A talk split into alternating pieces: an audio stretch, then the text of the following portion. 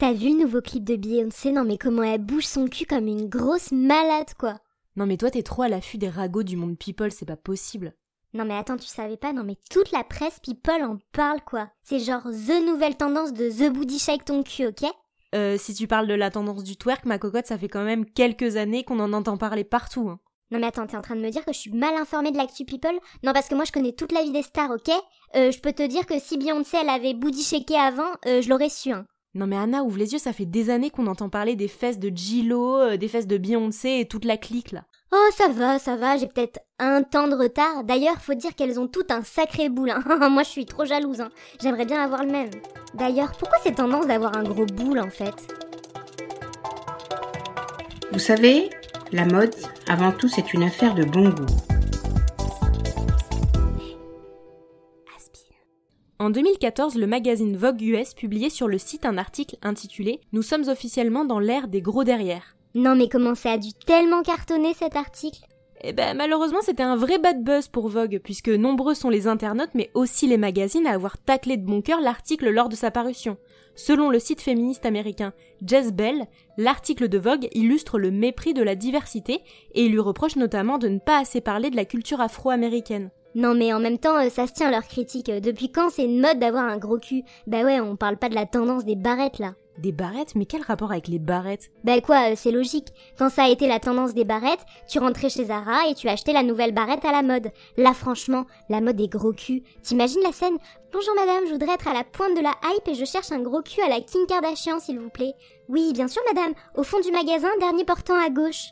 Non mais franchement, où tu vas chercher tout ça, toi? Bon, cela dit, ce que tu dis, ça se tient. C'est un peu tordu comme exemple, mais ça se tient. Et c'est d'ailleurs ce que mettaient en avant nombreux articles qui critiquaient Vogue. Bon, une partie du corps ne doit pas être une tendance, ok. Mais franchement, aux alentours des 2014, il y en avait plein des chanteuses et des actrices avec des grosses fesses. Oh là, ça c'est sûr qu'il y en a eu un paquet, hein, et ce serait dur de dire qui est la première à l'avoir valorisé à ce point-là. En tout cas, le magazine Vogue, lui, a probablement découvert les gros popotins depuis que Nicki Minaj s'est invitée dans les coulisses du défilé printemps-été 2015 d'Alexander Wang à New York. En fait, cette année-là, Nicki Minaj, elle enregistrait un titre à succès qui s'appelle Anaconda. Et le clip, littéralement, c'est plein de petites paires de fesses bombées dans tous les sens. Bon, en vérité, je dis ça, mais des célébrités calipiges, il y en a à l'appel à cette période. Des célébrités cali quoi? Calipige, ah bon, tu connais pas ce mot-là? Bon, je t'explique. Le mot calipige qualifie une personne avec un postérieur harmonieux et bombé. D'ailleurs, c'était un des qualificatifs des statues de la déesse Aphrodite qui était considérée comme THE déesse par excellence avec un boule de folie. Ah ouais, non mais en fait, comment c'est hyper vieux ce mot? Genre, c'était sexy d'être calipigé dans la mythologie grecque. Calipigé, ah ouais, mais toi t'es comme ça en fait, t'inventes des expressions. Et évidemment, ces idéaux de beauté ne sont pas nouveaux. Les plus anciens idéaux de beauté avec des fesses bien rebondies et des formes généreuses, elles auraient été découvertes progressivement depuis le 19e siècle, et elles datent d'il y a des siècles et des siècles. Il s'agit de petites statuettes, d'ailleurs, euh, une de ces petites statuettes les plus connues, je l'ai vue de mes propres yeux dans un musée à Vienne. Non mais comment tu te la pètes Tout ça parce que t'es allé à Vienne. Bon, euh, je vais quand même aller voir ta photo, histoire de te faire plaisir. Alors, Instagram, Instagram, by Asbin. Ah non mais elle est chelou cette statue franchement. Puis elle a même pas de main et pas de pied. Hein. Et puis pour le coup elle a des grosses fesses mais elle a aussi un gros bide et une espèce de paire de meules mon pote. Non mais toi t'es vraiment sans filtre, hein, c'est pas possible. Bon, cela dit, tu as raison, ces petites statues ont des formes bien généreuses, et c'est d'ailleurs devenu un modèle pour les revendications d'acceptation des rondeurs. Et pour tout te dire, ces petites statuettes ont même servi d'inspiration pour les grands couturiers comme Tom Brown dans sa collection Printemps-été 2018. Je te glisse aussi une photo sur Instagram, mais tu vas voir, c'est complètement fou sa collection.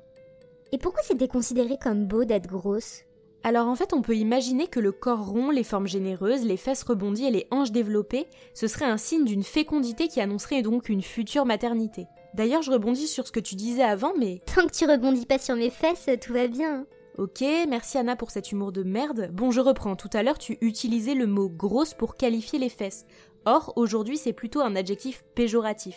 Bah ouais, comment tu veux que je dise autrement? Bah justement, tout à l'heure, j'utilisais le terme de calipige, ce qui signifie donc de belles fesses, mais il existe aussi le terme de stéatopige, qui lui pour le coup signifie de grosses fesses. Stéatopige oh, Non mais meuf, tu m'embrouilles avec ton vocabulaire chelou du Moyen Âge là Ce mot signifie que... Ce mot signifie que tu vivras ta vie sans aucun souci. Philosophie, un coup de matata.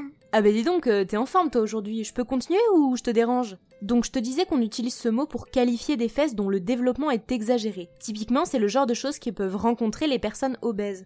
D'ailleurs, il existe une histoire qui est juste horrible où une femme, à cause de ses fesses anormalement développées dues à une anomalie génétique, a une vie juste atroce. Cette histoire, elle a eu lieu au 19e siècle en Afrique pendant l'esclavage. C'est l'histoire de Sarji Bartman, j'espère que je prononce correctement son nom. C'est une jeune femme africaine de 20 ans qui a été enlevée par deux Français qui, en voyant la particularité de son corps, ont trouvé une opportunité de se faire de l'argent. En fait, elle est littéralement devenue une bête de foire et elle a été contrainte de se montrer nue devant des milliers de personnes qui payaient pour assister à ses spectacles et elle a même été prostituée de force. Ah non, mais elle est horrible ton histoire là. Ah mais je te l'avais dit, c'est vraiment horrible comme histoire. D'ailleurs, euh, je mettrai plus de détails sur son histoire sur Instagram si ça t'intéresse. Ouais, non, mais comment c'est flippant ce qui s'est passé, franchement.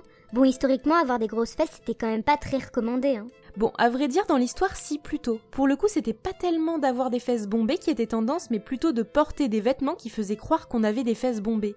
Des vêtements qui faisaient croire qu'on avait des fesses bombées? Genre euh, quoi, un push-up pour fesses? Eh ben, tu crois pas si bien dire, j'allais justement te parler du faux cul. Ah ouais, quel rapport avec les hypocrites et les gros culs? Mais non, euh, patate, rien à voir avec les hypocrites. Je te parle du sous-vêtement que portaient les femmes au 19e siècle pour avoir un plus beau fessier. En fait, c'était un rembourrage proéminent artificiel qui était placé au niveau des reins. Ce faux cul était constitué d'arceaux métalliques, parfois c'était aussi un coussin capitonné qui était relié par un système de lassage et qui permettait de régler le volume. Quelques années plus tard, ce faux cul en question s'est devenu complètement has et il a été remplacé par le corset qui amincissait la taille et créait une cambrure au niveau des reins sans rembourrage. Donc en gros, si je comprends bien, avant pour avoir un joli petit cul bien bombé, il y avait le faux cul et le corset, maintenant il y a la chirurgie quoi. Ben dans l'idée c'est un peu ça d'ailleurs, la demande pour les augmentations des fesses a augmenté de 58% aux États-Unis en 2013, donc effectivement il y a aussi un phénomène de chirurgie esthétique derrière tout ça. Hein. Il y a quand même un truc que je comprends pas.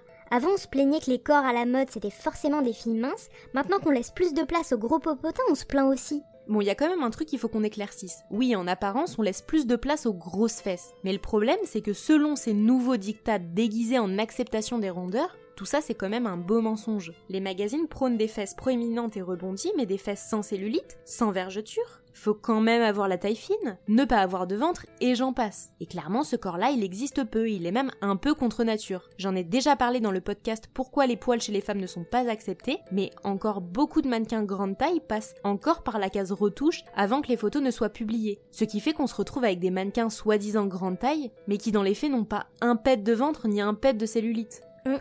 Non, en même temps, euh, quand on se plaint euh, d'avoir un gros cul, on peut faire un régime, quoi.